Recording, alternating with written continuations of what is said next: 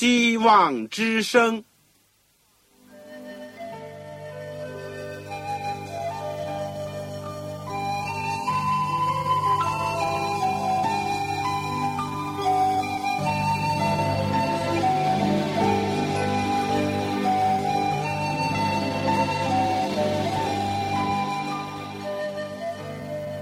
各位听众朋友，各位弟兄姐妹，欢迎您收听信徒培训这个节目。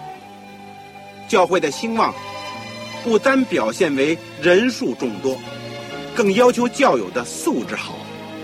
为了使教会真正达到人丁兴旺、有灵性健壮，希望之声特别为广大的信徒制作了信徒培训这个节目，满足主内同工同道的需要。信徒培训由黄牧师主讲，将有多种课程推出，欢迎弟兄姐妹们踊跃参加。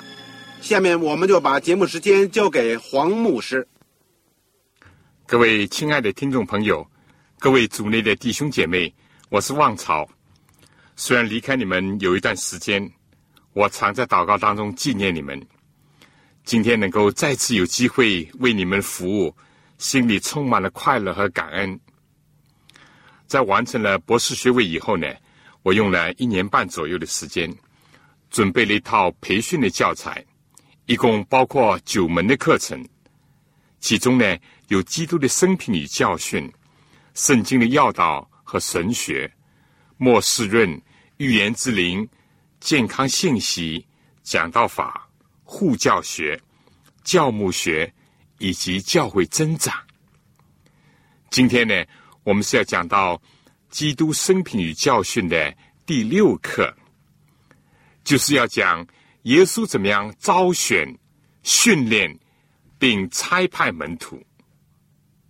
这经文呢是在马太福音第四章十九节，路加福音第六章十二到十六节。希望。各位都有圣经在手，或者也有纸张和笔，可以记下一些必要的章节或者是新的。我们在讲课之前呢，我们先做一个简短的祷告。亲爱的天父，爱我们的主耶稣基督，我们实在是谢谢你，今天有机会一起接着电波，能够分享主的话语。一起来到主的脚前，能够听你的话。主，你在过去怎么样选召门徒？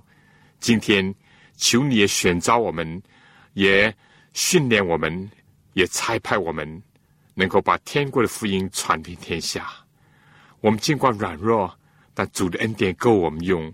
你的爱是何等的长阔高深！求主使我们常常依靠你，仰望你，而且天天能够跟从主。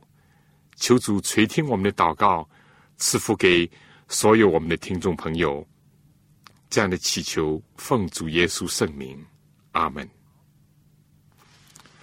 好，我们说，如果评估一所房子，这个呢，要看根基是否坚实，当然这是很重要的一点。又比如它的栋梁是否是正直有力，这也是另外一个。重要的方面，只有具备了这些呢，我们才能指望这所房子的结构以及它的上盖呢，能够安全稳固。圣经讲，教会是上帝的家，也是万民祷告的殿，是真理的府库和灵宫。耶稣自己呢，是这个建筑的房角石和基础，而使徒们呢？按照圣经说，就像是柱石和梁木那样发挥作用，没有根基就会沉，就会塌下去；而没有董量呢，不能有建造。一个国家呢，除了有法律、有首脑和他的施政方针和纲领，另一个重要方面呢，就是要有良好的内阁。我们知道路线确定了以后，组织的工作呢就必须相应的跟上。耶稣既然已经宣布了他弥赛亚国度这个容神一人的一个宗旨，他就要选召一些志同道合的人做他的内阁的阁员。使徒在这个含义上呢，就是充当了主的臣仆。再打个比方，一个元帅要开赴战场，除了要招兵买马，那就是要选拔将士，操练他们，然后分派他们担任具体的战斗任务，这就是最关键的问题之一了。耶稣作为在善恶斗争当中的元帅，除了自己亲自挂帅，他也点将。就是召集使徒投身属灵的战役，不论从主恩典的国度要建立在地上，或者要开展，要和撒旦做数十的战斗，或者是从建造上帝灵宫的角度看，除了基督以外呢，使徒们的责份以及他们的工作的重要性，中国古代的。孔子他的思想之所以流传，以及深入社会和人心，和他有七十个贤良的弟子有关。希腊的哲学家，他们之所以能够影响西方和古罗马，和有苏格拉底、柏拉图、亚里士多德的师承相传呢，可以说是分不开。教学生重要。抓紧现在去培养、造就那些以后能够教学的学生呢？也就是说，培养教师呢是更重要。耶稣从出来从事公众的服务、医病传道，使人的身心得解救的工作的时间呢，不过仅仅有三年半。以后谁来继承？他在地上所开创的事业，谁来见识他所设立的新月的教会呢？首先是使徒们。今天呢，我们就要从新月圣经看看耶稣如何选召十二个使徒，怎么样训练和差派他们去工作。这些人、这些事情，对我们今天的启发和教训又有哪一些？第一段。我们讲耶稣基督如何招选十二使徒，徒弟和学徒的观念呢？对我们中国人讲并不陌生，就是跟师傅学和做手艺，而门徒门生，就是说人赞同某一个老师的学说和教训，并协助传播它，也指着某些哲学或者政治活动的一些。积极分子，当然，这里是指着跟从耶稣的首批门徒，或者是使徒来讲的。但“使徒”这个字在希腊原文呢，是侧重于出差，就是说奉派出去完成使命，很有一些近代大使的一种意味。当然了，可以理解为必须先要招来受训。然后呢，才能奉派以及使得出使成功。大家众所周知的，耶稣有十二个使徒，这个和旧约的十二个先祖或者祭司分为十二班，在数字上呢都有共同之处。十二呢是三乘四的一个组合。如果说三是代表了属天的数字呢？在圣经上，四是代表人或者是地的一个数字，或者也可以体会着使徒是神人合作而形成的，上帝的恩招和拣选，以及人的决志和献身。近代在决定重大的人选的时候呢，有一个遴选委员会或者说是小组，事先呢。也征询有关的人士，以及考虑候选人的各种条件，包括他的经历啦、教育成就、影响力、才干、人品、家庭等等的方面。而耶稣怎么做呢？耶稣首先生活工作在人群当中，而且观察不同人的反应。谁是有兴趣于天国和他的事业呢？耶稣呢，也是在施洗约翰的门徒当中招选他的第一批成熟的门徒。这是记载在路加福音第五章第一到十一节。然后呢，路加给了我们一个重要的记载，是这样讲的：在路加福音第六章十二到十三节，这里说，那时耶稣出去上山祷告，整夜祷告上帝，到了天亮出来，就从他们中间挑选十二个人，称他们为使徒。这十二使徒的名单呢，出现在路加福音第六章十四到十六，以及马可福音第三章十六到十九节。圣经说，这十二个人有西门，也就给起名叫彼得，还有他兄弟安德烈，又有雅各和约翰，腓力和巴多罗买，马太和多马，亚勒菲的儿子雅各和奋锐党的西门，雅各的儿子犹大和麦族的。加略人犹大，在人群当中招选门徒，在门徒当中又选使徒，一层一层的遴选，这和一般的选举呢，是否是相同的？但对于选使徒这样一件重大的事呢，在决定之前，耶稣就单独的上山，而且是整夜的祷告，和圣父在一起商量、讨论、合议。并且呢，求得他的批准和同意。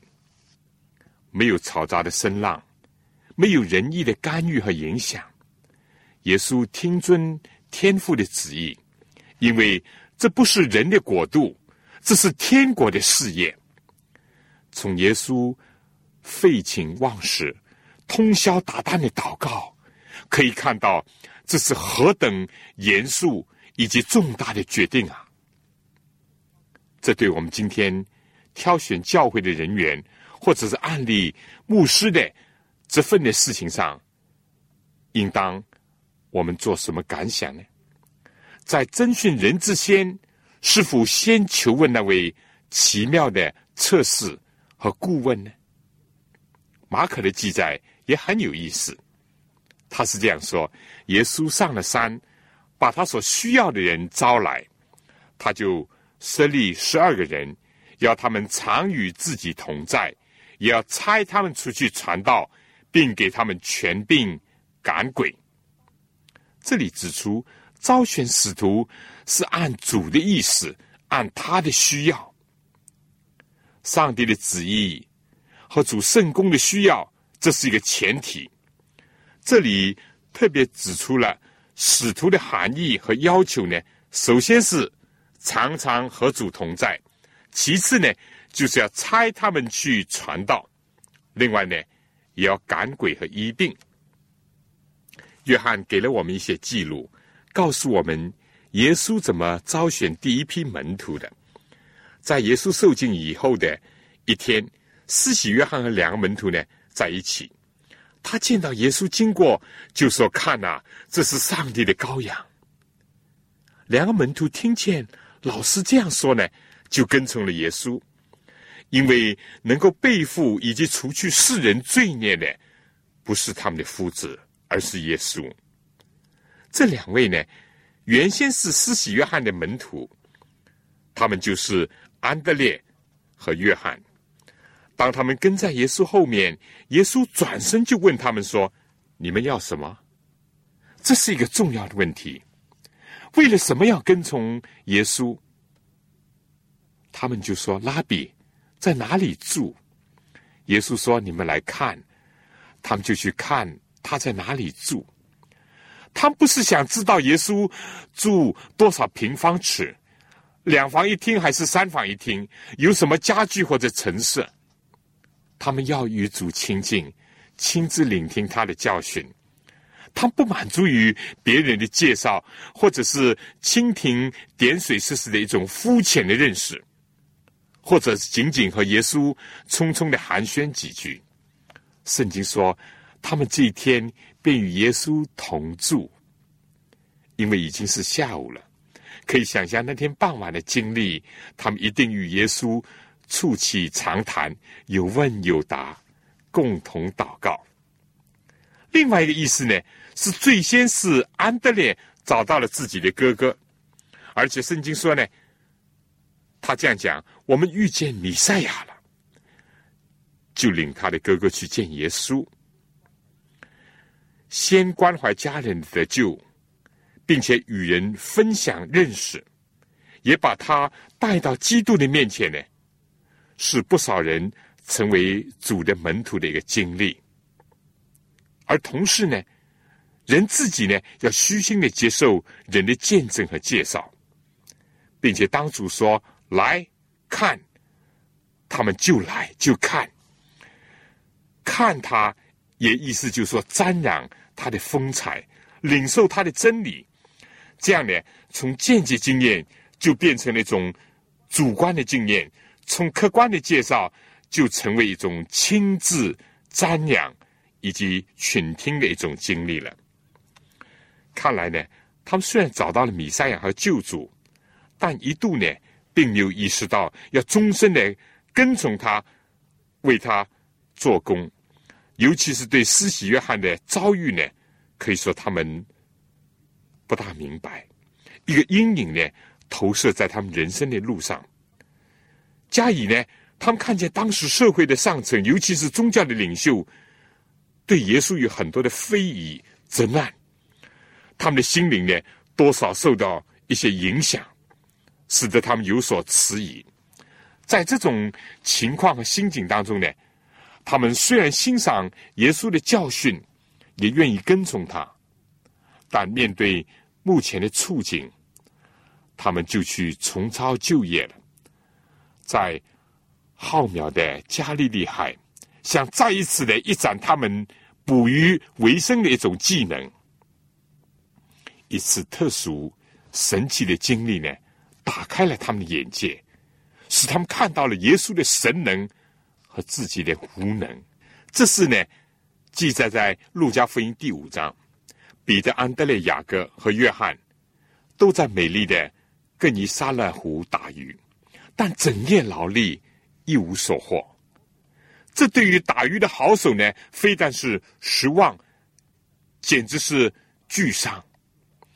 大家坐在空旷旷的船舱上，相对无言，等候新的一天来到。那个时候又饿又困倦。到了早上，耶稣来了。他先用彼得的船，叫他把船呢稍微的撑开，就教训人。当教训完了，就对彼得说：“把船开到水深之处，下网打鱼。”彼得一听，大惑不解，就说：“我们整夜劳力，并没有打着什么，真是少有的经历啊！”但是彼得呢？既然坦认自己已经是山穷水尽，心想呢，老渔夫遭到了滑铁卢，难道主能够使柳暗花明又一村吗？但为了尊重夫子呢，他就遵命下网。出乎他们的意外，鱼多的连网都要破裂了。就在这时候，彼得看到自己的。怀疑、不幸、无知、软弱的罪，就伏伏在耶稣的脚前，说了一句：“只有经历过主的爱和十字架对付的心灵呢，才能够体会的话。”主啊，离开我，我不配。其实他心中的真情呢，却又是说：“主啊，万万不能离开我。”我是一个罪人，我有眼不识泰山，你是我唯一的依靠，除了主，有谁能够同悉我的内心和他的需要呢？雅各和约翰也有同感，但也只有在这种经历以及认识以后呢，他们听见主对西门说：“不要怕，从今以后你要得人了。”他们就把两个船呢，就拢了岸，就撇下了所有的，跟从了耶稣。这是记载在路加福音第五章第一到十一节。马可记载了耶稣招呼雅各、约翰，说到他们就把父亲西比泰和故宫留在船上，跟从耶稣去了。跟从主的人不用怕，生活没有着落，主是掌管着天地的主，而比起人的价值、永生的意义、世界大家庭的利益、渔渔网、渔船和小家庭，又算得什么呢？一个真正的传道者是永远不会失业的。这样呢？耶稣就首选了四位加利利的渔夫：彼得、安德烈、约翰和雅各。他们是两对兄弟。耶稣将彼得，也意思这名字的意思就是一个滚动的石头，改称为西门。主看见在棱角四起的粗糙的石头当中呢，含有贵重的质料。但毕竟是一个滚动的石头，它需要在失败、挫折、自助、自恨当中磨光，还需要经过火，才能够把杂质除尽，而显出它内在的光滑，并且日渐的坚稳。耶稣也把这个半尼奇，也就是雷子的这个名字，赐给约翰和雅各，要他们常常提醒自己。最终让他们成为一个活的见证。主是怎么样把一个刚烈的约翰改变成为爱的使徒，又怎么样把一个杰出发言、梦想坐在米赛亚王座左右的雅各，改造成为一个默默无闻的寻道者。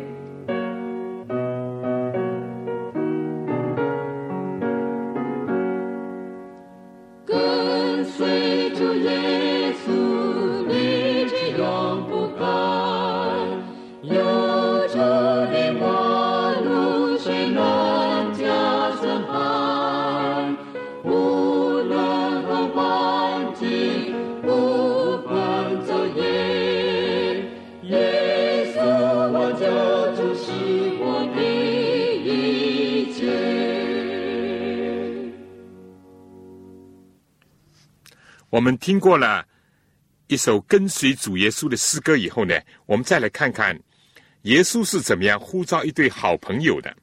圣经说，耶稣想要往加利利去，遇见腓力，就对他说：“来跟从我吧。”这个腓力呢，是伯赛大人和安德烈、彼得呢同城。像安德烈先找到自己的兄弟那样，腓力呢就去找自己的朋友拿单叶。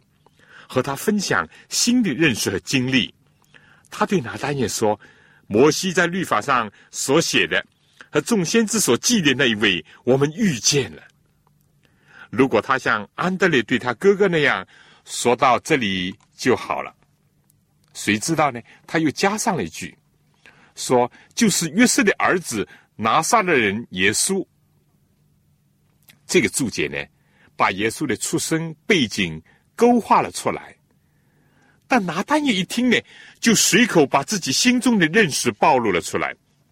拿色了还能出什么好的吗？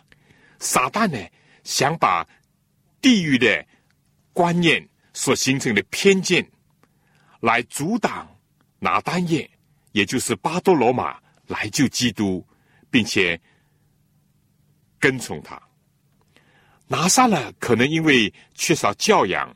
文化低、贫穷以及社会风气差而得了臭名，而拿撒勒人呢，当时已经成为被人厌弃的人的一个同义字。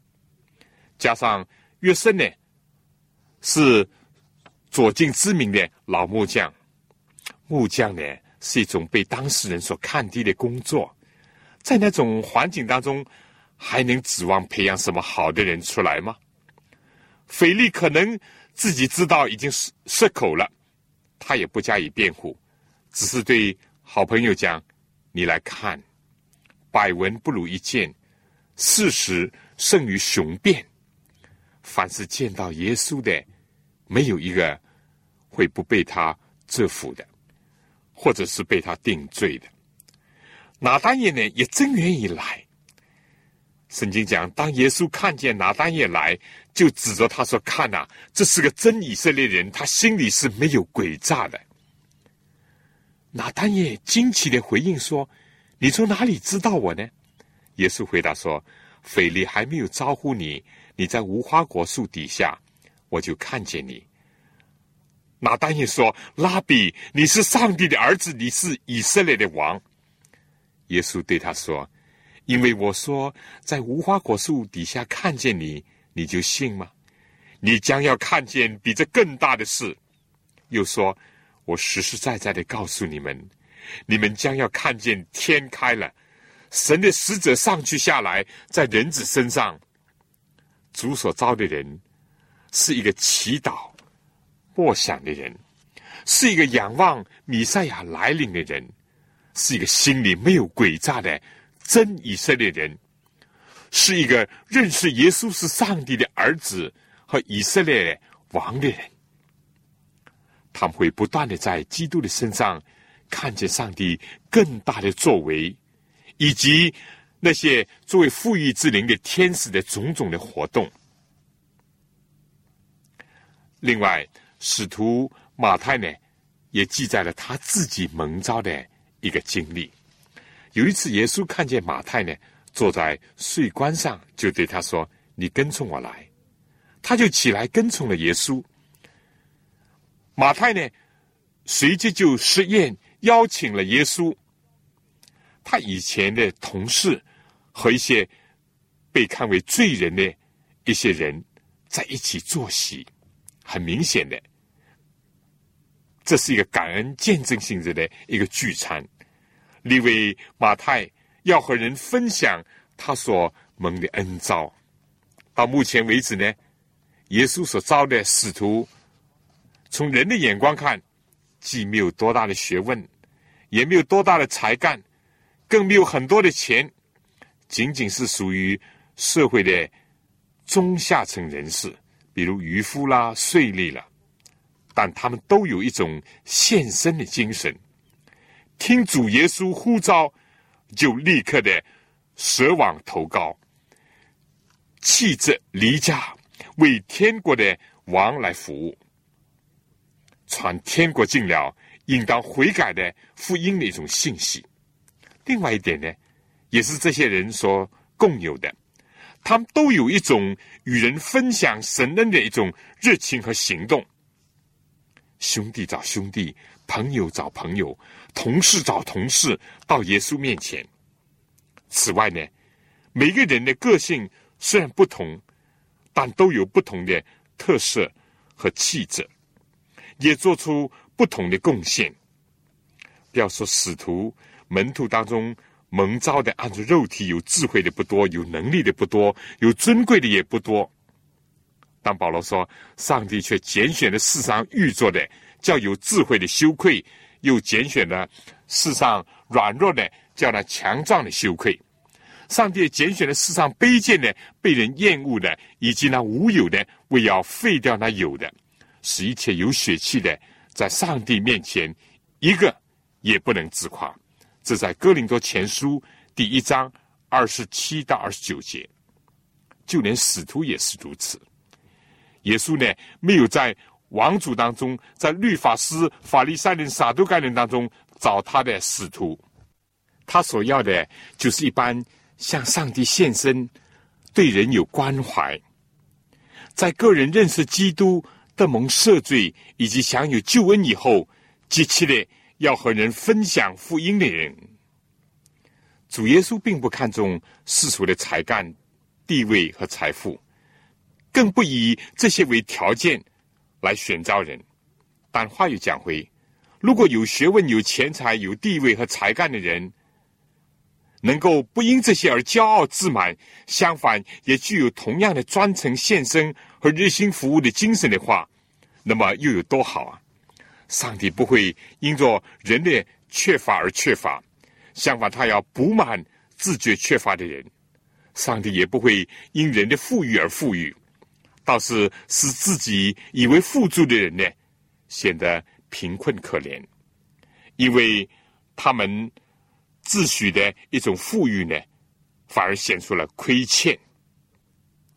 至于其他的五个门徒，就是多马、另一位雅各、西门。也包括了加略人犹大蒙召的经历呢。圣经记载并不很详细，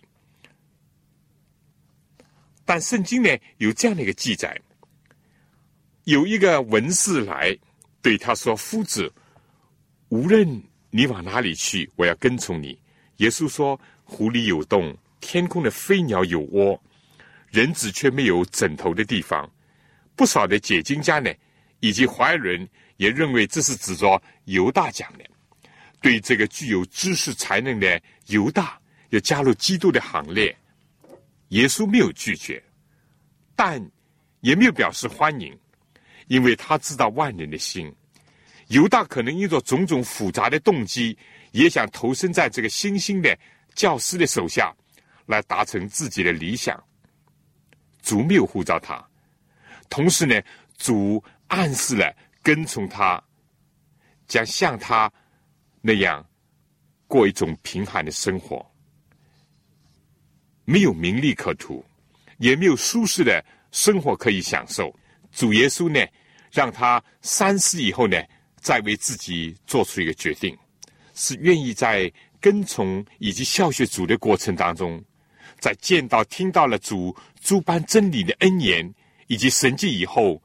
就放弃了老我，渐渐的受改造呢？亦或是让他日后艰难失退，另找出路？甚至在更高的含义上，不是为了糊口，更加不是为了谋利，或者是图名，而是一种委身，是克己舍己的一种事业。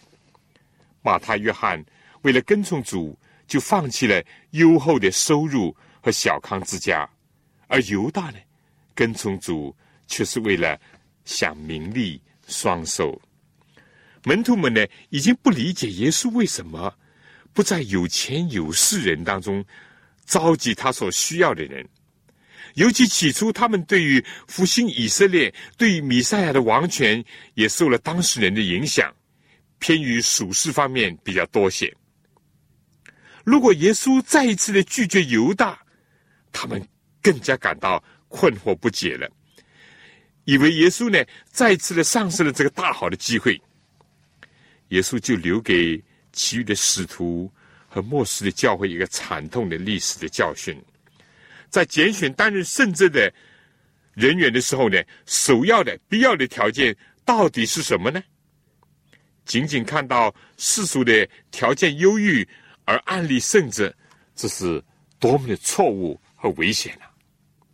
同时，主的仆人、使女，即使发现，在担任传道工作的人当中，有拜子、有故宫、有陌生人，甚至有豺狼，也不足为奇，因为耶稣十二个使徒当中，就有一个犹大。信徒的信心呢，也不必因此动摇。在第一代教会领袖当中，有一个败类，有个叛徒，有个伪装的很深的害群之马。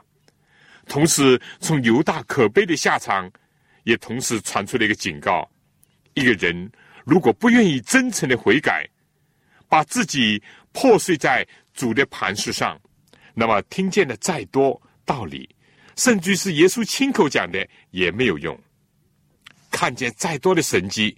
甚至于自己也行过神迹的犹大，最终也是无济于事。相反，只会到头来使自己的心地越发的刚硬。从事圣功是很有意义的，但不要贸然的自诩，轻易的投入。基督既没有拣选没有堕落的天使来为世人传道，也没有拣选世界上富贵有知识但自命不凡的人为他工作。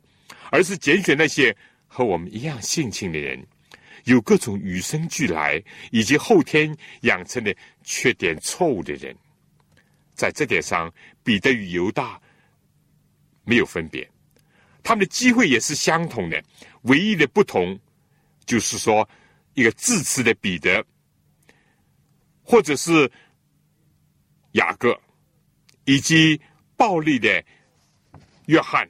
甚至多疑的多马、迟钝的腓力呢，他们都愿意接受主的改造，都真诚的献身，以及热情的传扬主的道。而犹大呢，捂住自己的缺点，遮掩自己心中的黑暗面，不让基督的光照去照透他，而且呢，又玩弄自己的聪明诡计，最终就陷入了不能自拔的境地。成为千古罪人，遗臭万年。主耶稣如何爱护、容忍彼得的缺点，也一样对待犹大。直到撒旦呢？圣经记载，完全进入了他的心为止。照样，凡是把事物缠身的，手扶着犁头向后观看的，胜数不分的，把个人的事置在天国的事物之上的。凡爱自己的性命、财产、家人，过于爱上帝、爱真理的，都不配做主的门徒和主的工人。但另一面呢，即使是最软弱的，似乎是最无用的，主都能够改造使用他。如果他能够响应主的呼召而献身于主。第二段，我们来看一看。耶稣基督怎么样训练以及差派使徒？耶稣在撕裂他们之前呢，是彻夜的祷告，已经为他们每一个人逐个的代求。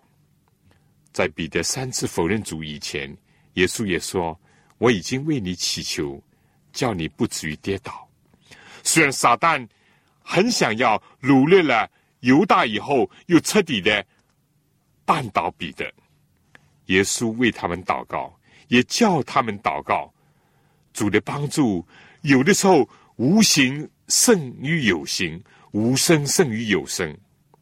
传道者要不断的学习祷告，以及为人代求。另外呢，耶稣把上帝的道赐给他们，并且为他们讲解天国的奥秘，在旷野了。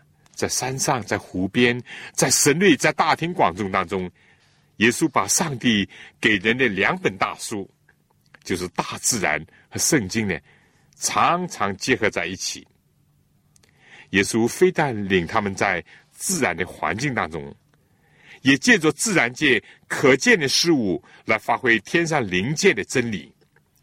使徒就首先要常与主同在，然后。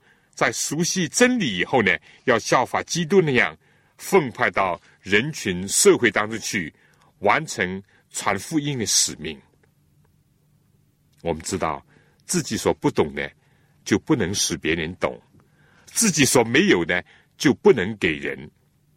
使徒们要成为新兴教会的真理的注释，他们蒙恩在世界上最大的教师手下受教学习。以致呢，世人惊奇，这些原来没有学问的人，竟然成就了天翻地覆的工作。从此呢，他们就知道他们是跟过耶稣的。为了灵修，也就是说祈祷、默想、讲解真理，也为了身体的休息，耶稣在百忙当中，有的时候也带门徒往旷野的地方去歇一歇。耶稣的祈祷的生活、默想的习惯、解经的方式方法，以及如何在险恶的环境当中的工作、护教、坚持真理的原则，但同时又灵巧像蛇。所有这些呢，都深深的印在门徒的心坎当中。耶稣是身教言教兼于一身。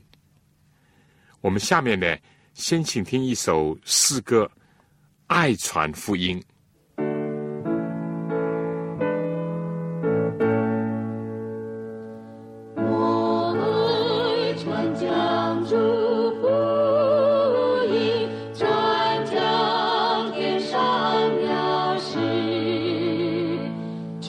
and joy.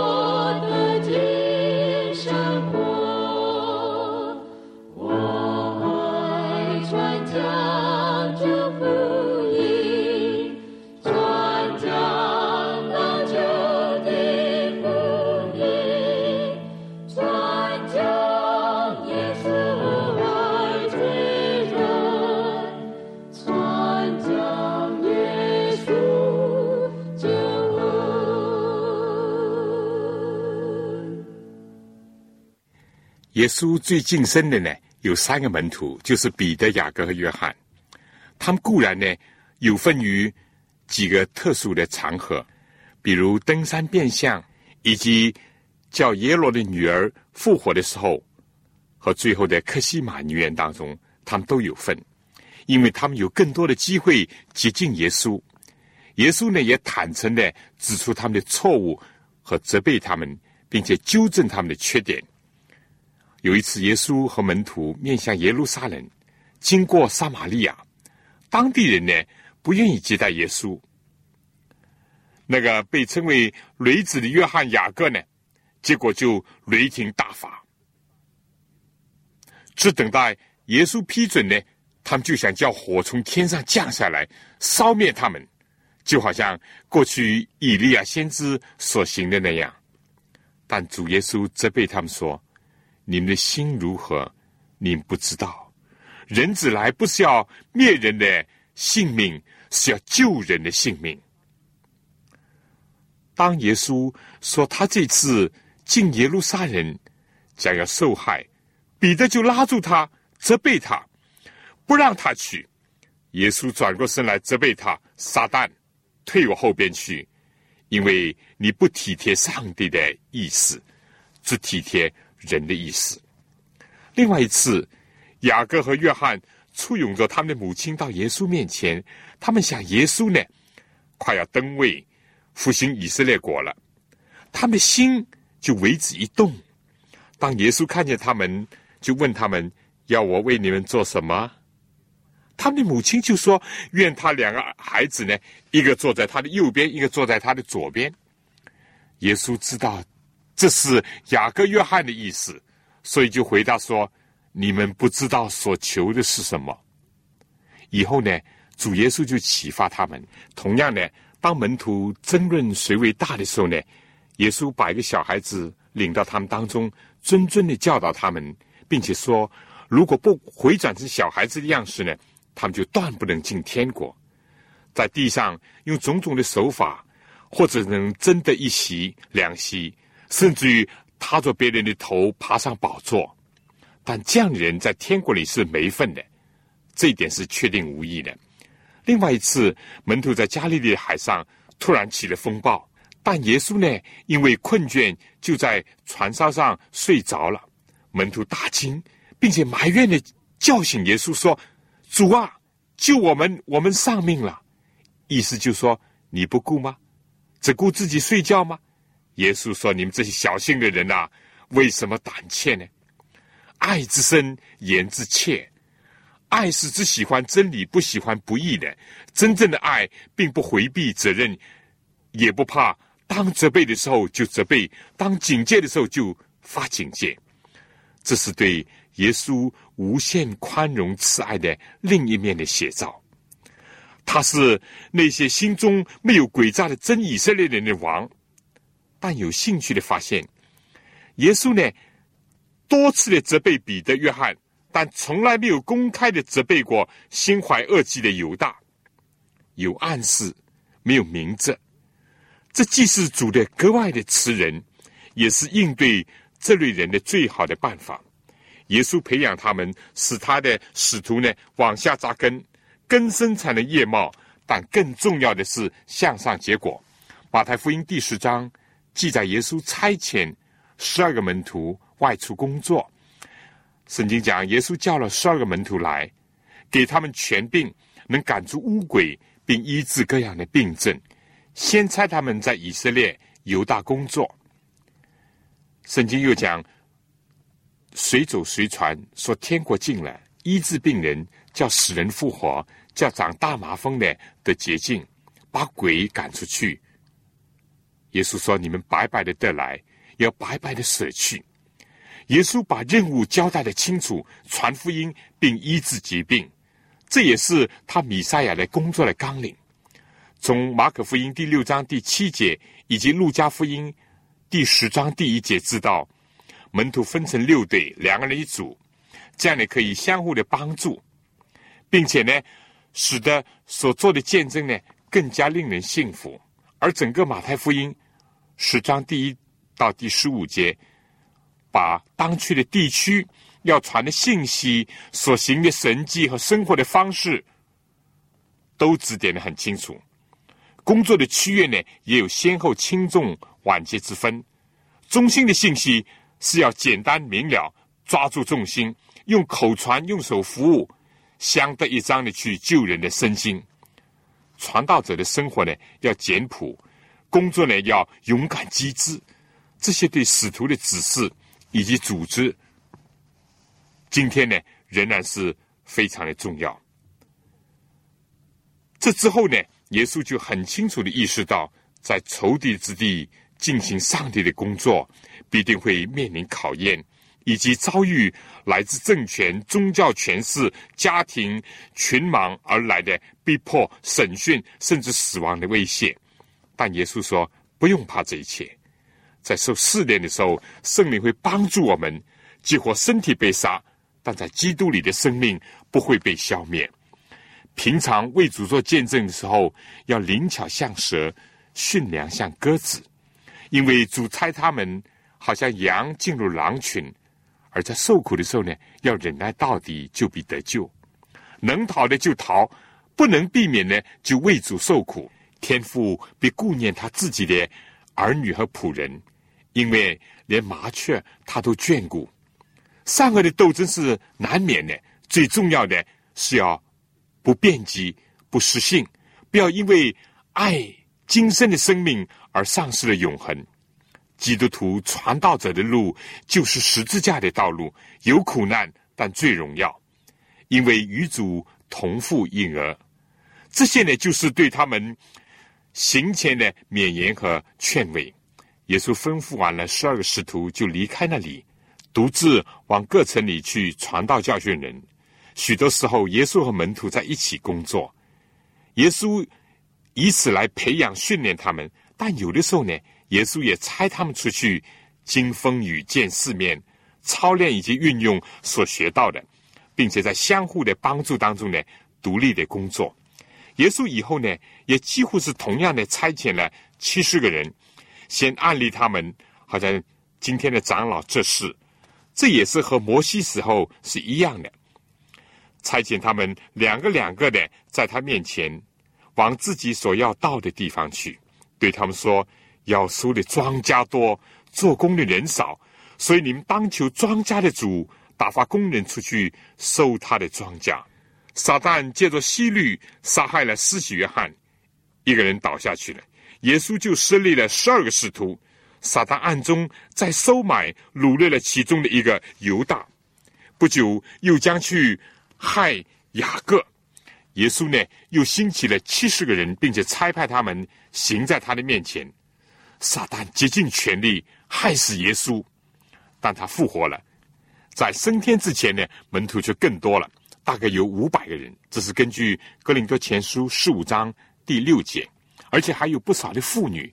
总之呢，有成千的人接受和宣告耶稣的大使命。你们要去，使万民做我的门徒，奉父子圣灵的名给他们施洗。凡我所吩咐你们的，都教训他们遵守。我就常与你们同在，直到世界的末了。上帝开了的门，没有人能关；撒旦也不能。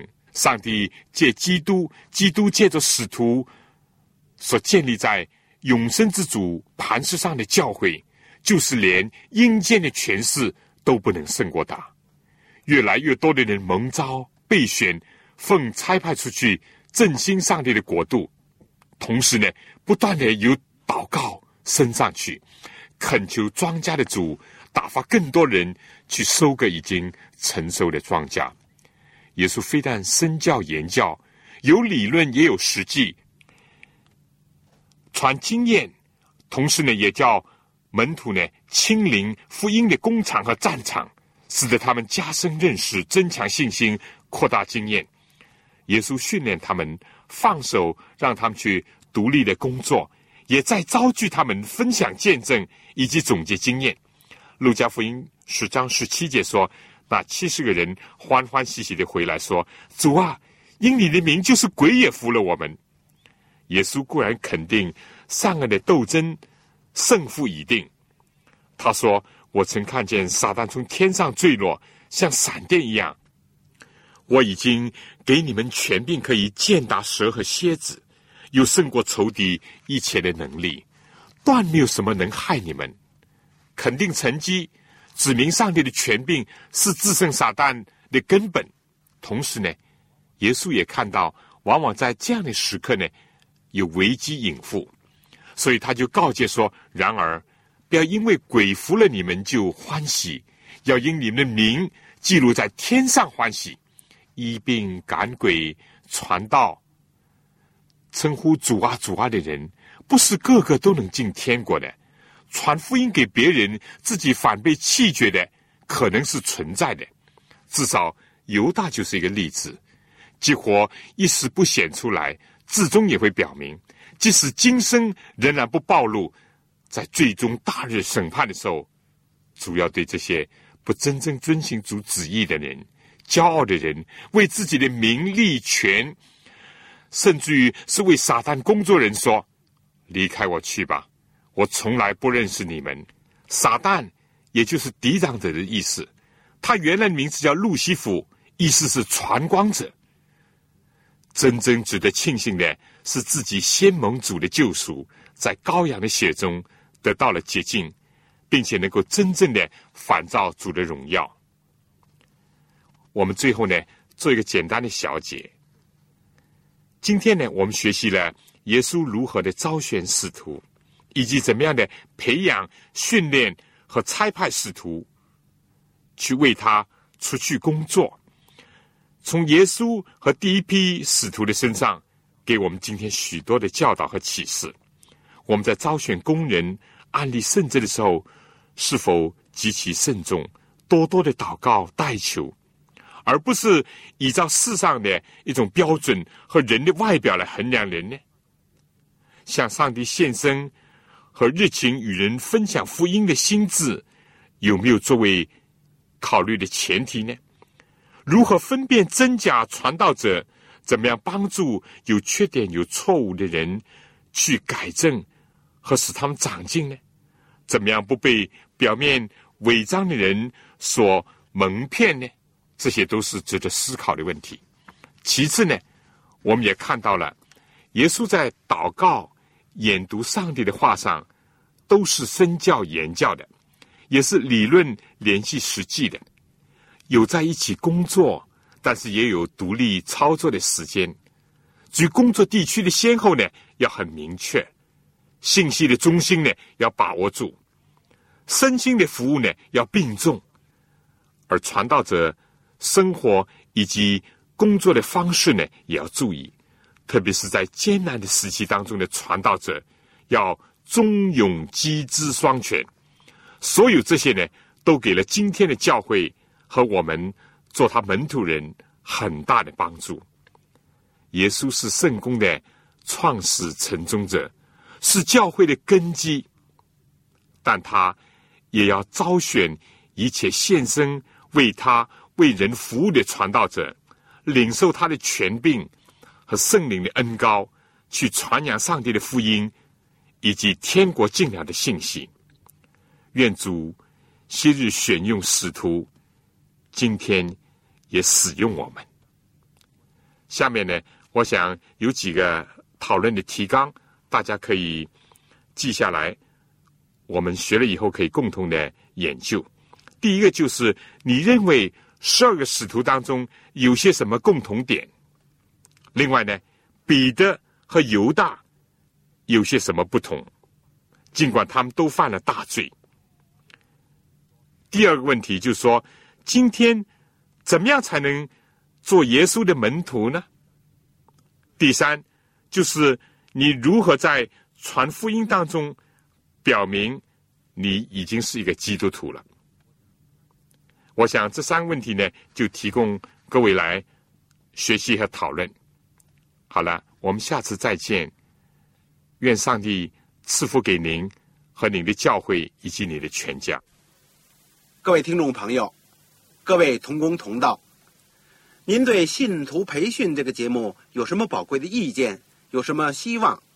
欢迎您来信告诉我们，也欢迎各位听众朋友来信索取免费的课程讲义。如果在收听的过程里有什么疑问，也欢迎您来信提出，黄牧师愿意为您做出解答。来信请寄香港邮政总局信箱三一零号。我再说一遍，香港邮政总局信箱三幺零号，来信写“望潮收”就可以了。希望的望，潮水的潮。愿上帝赐福给您。